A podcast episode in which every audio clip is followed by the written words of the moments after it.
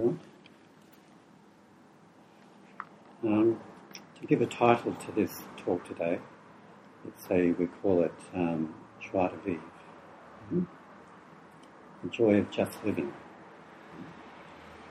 Um, as a way into this, uh, do you mind if we close that window?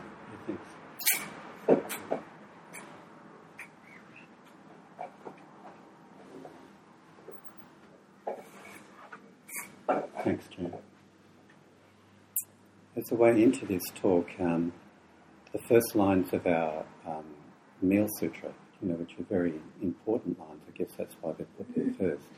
So as we open our eating bowls, may we and all existence be freed from self-clinging. But we could extend that little um, little uh, uh, saying, that little sutra, into so many aspects of our everyday life. I do the washing up, all beings be freed from self-clinging. When I take out the garbage, may all beings be free from self-clinging. When I make love, may all beings be free from self-clinging. Mm-hmm. When I bury my loved ones, may all beings be free of self-clinging. And when I die, may all beings be free of self-clinging goes right through to the heart of everything. In um, the way we teach Zen meditation, or at least the sort of three tiered way I do it, encourage people to start off, new people to start off with breath counting so that they, in a sense, have got a structure and they actually fill their mind up with numbers as a way of learning how to train their mind to be focused. And uh, it helps people, I think, also um, not to experience too much existential dread uh, because the mind is still filled with something, you know, rather than empty. But that's good in the beginning. And then as people learn to develop more of a focus and can, can develop that, that um, sustained attention of mind and more stability, then it's moving into labeling, particularly labeling um, thoughts and feelings. Um, and that's fine as a practice because it does help us to recognize the uh, self clinging and the aversive aspects of the way our mind works. Um, but still, it's not enough um, in terms of really understanding what practice is. And so, the next layer down, so to speak, um, and really, what is true Zen practice is shikantaza, which is just sitting. Mm-hmm. Just open attention to the experience of spaciousness and time passing, you know, without any particular tricks that the mind gets up to, like labeling or, or, or counting or anything like that. And uh, they all have their place. But uh, labeling is still, in a sense, um, somewhat at the psychological level. And it's still looking at the thoughts and the feelings that arise out of the mind, but kind of still looking at the, the waves that arise out of the ocean, but we're not actually experiencing the ocean per se, just the ocean. Um, but nevertheless, it's interesting to look at them when they pop up. I had one this morning actually to share with you when the the, the uh, workers are out there with the tiles, and uh, I had a proprietorial reaction. What are they doing?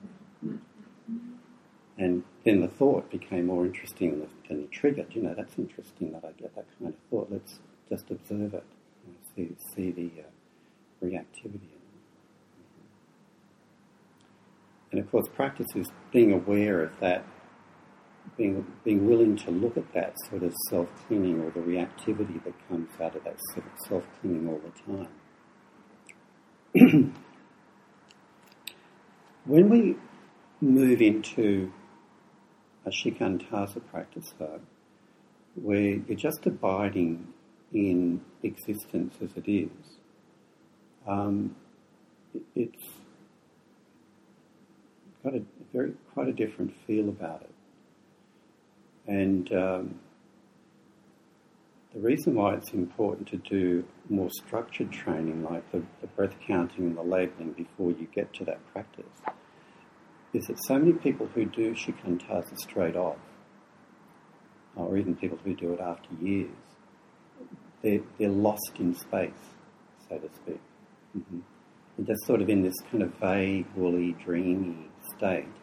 But it's very different to being found in space, you know, to actually be alert to the spaciousness mm-hmm. and just the, the, sort of raw feeling of existence. And I think that sort of dreamy, drowsy kind of state um, is not so much physically created through being tired or whatever, but just through as a kind of a chronic state is a way of really avoiding being with the spaciousness and the emptiness of, the, of existence as it is.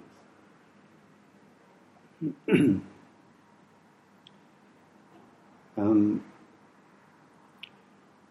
when we go just into a shikantaza state and we're just experiencing things as they are, just sitting, just breathing, etc., it's very important to be aware of what the nature of our conscious embodied experience is.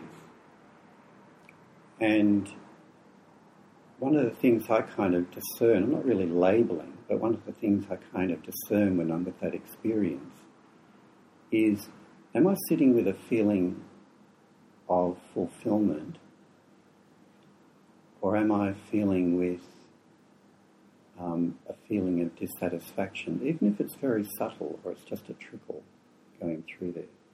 And, and at some level, there is always some level of dissatisfaction going on within us, otherwise, we'd be completely liberated. Because there is levels of self clinging going on. But it's very interesting just to not hover above it, that experience, but just to go be it. Right? Be there with it. Mm-hmm.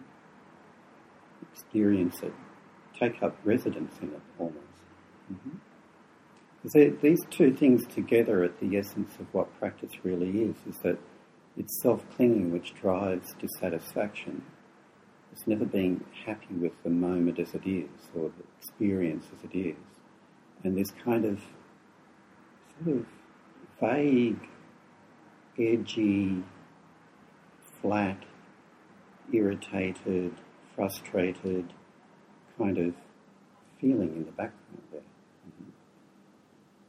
So it's important to, to recognize that that's, if, that if that's going on, it's going on. And, and abide in it. Don't hover above it or try and get rid of it or daydream. Just, go, just go directly and dive into it. Because if we're willing to, to dive into it, is where really where the, the transformative nature of, of Zen really takes place. The rest is kind of preliminary stuff leading up to that. you know, with all the science they're doing around meditation and all the benefits of mindfulness and so on, I was reflecting on it the other day that it really doesn't lead to people sitting more in the same way that um, smokers might know that it's bad for their lungs, or people who are overweight may know that eating too much fat or whatever is not good for their heart, like, like they kind of know it. But unless you've got the fire in your belly, you don't you don't shift the habit. You don't you don't give up anything. Mm-hmm. So it really is something that comes from within rather than comes from information out from the outside in so much. And for a, a Zen practitioner or a Dharma practitioner generally, it, it's knowing really clearly right from the very beginning that the, the disease is self-clinging. And when there's dissatisfaction in life, here you can look at relationships, career, environment, etc., etc. But it's kind of like you've, you've really hit home at that place in yourself but underlying it is that you're the cause of your own dissatisfaction. Right? And, and it's through this self clinging process that it keeps on perpetuating itself. It's like really, really getting it, really knowing it. Just like an alcoholic, you know, gets that moment of insight or epiphany that they really are an alcoholic. Mm-hmm. And there's no denial. It's like really, really getting that and then being willing to see and observe and experience the dissatisfaction that comes out of that way of being until you just sit with it, sit with it, sit with it, sit with it until something shifts. So while labeling is looking kind of like the waves or the forms that arise in our mind, like waves of emotion and waves of thought, what's important to important to get past that into looking at the gaps between the thoughts and emotions, um, the empty spaces between them, the time lapses between. Um, I've used this metaphor before, which comes from Tibetan Buddhism. You know that the, the mind is kind of like a a bird, which is it wants to land on something and then it, it goes through empty, flies through empty space and then it finds the next thing to land on and then the next thing to land on, the next thing to land on. Mm-hmm. Instead of recognizing the space through which the bird flies. Mm-hmm. Speaking of birds, I'm going to be a bit birdist in making this analogy.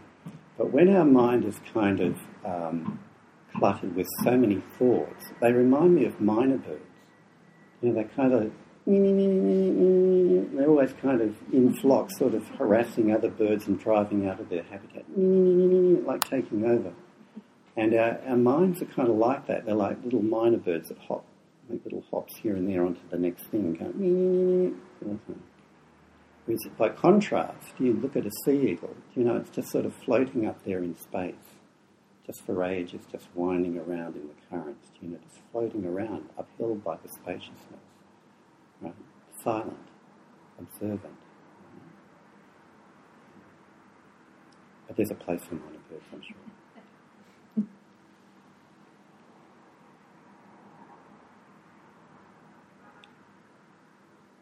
what most people um, fear underneath their everyday existence and maybe it's why we only have five people doing a Zazen Kai today rather than 105.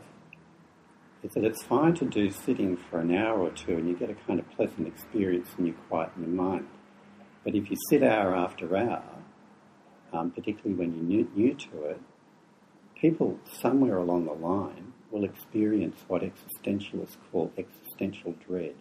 It's like, who, who am I? Like, what's the point of living? What's the point of sitting here? You can't grab onto anything and hold on to it. You know, it's all kind of fleeting and slipping by, and it's groundless. Where's the ground? Mm-hmm.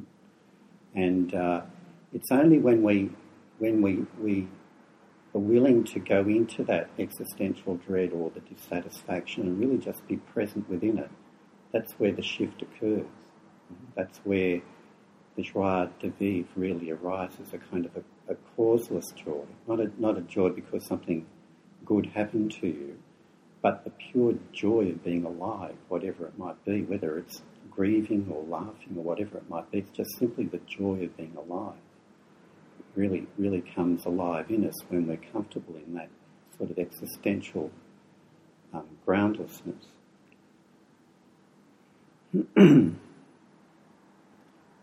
Speaking of existentialists, um, Jean Paul Sartre said that um, when we look out from our own experience and we see other people, or we see trees and doors and chairs and so on, it all looks very solid and very real.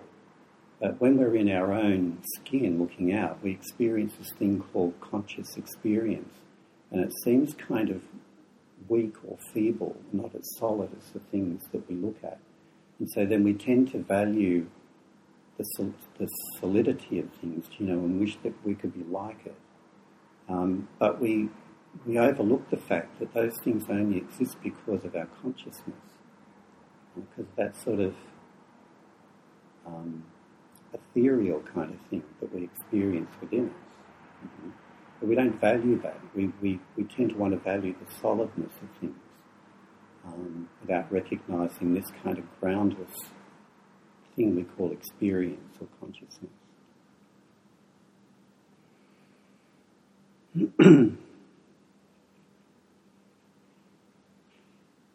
the other aspect of this experience, to state the obvious is that we live in time.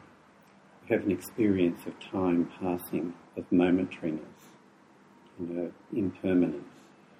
And when we're not really, when we're self clinging and we're really resisting life, in a sense, we're resisting time because we don't think of time as us.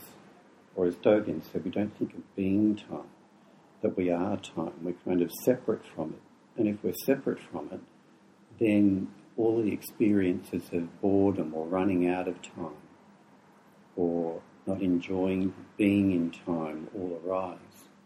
But when you become one with time, with that fleetingness and that kind of sense of forward movement into things, it's, it's being time rather than feeling like you're in, time, you know, um, in time is what shifts our experience of life as well, where the joie de vivre arises. Mm-hmm. Resistance to time. Um, we all experience time. We become very conscious of time when we just stop and, and just sit for long periods. You know, anticipation of the timekeeper ringing the bell. Mm-hmm. And it's going to happen. Um, and the degree that we settle into a, into a one day of sitting or into a session is where um, time doesn't matter anymore. It doesn't really matter when the, when the bell rings or when it doesn't ring, um, because it's just kind of seamless. Not separate to. So, in the brief time that we have left today, um, just be aware of that kind of vague oceanic background of experience which is there, not just the waves on the surface that it comes out of and returns to. Um, if you notice that there's dissatisfaction there, just be present within it. Um, abide there. Um, stay with it long enough, that is the key to try to be Thank you.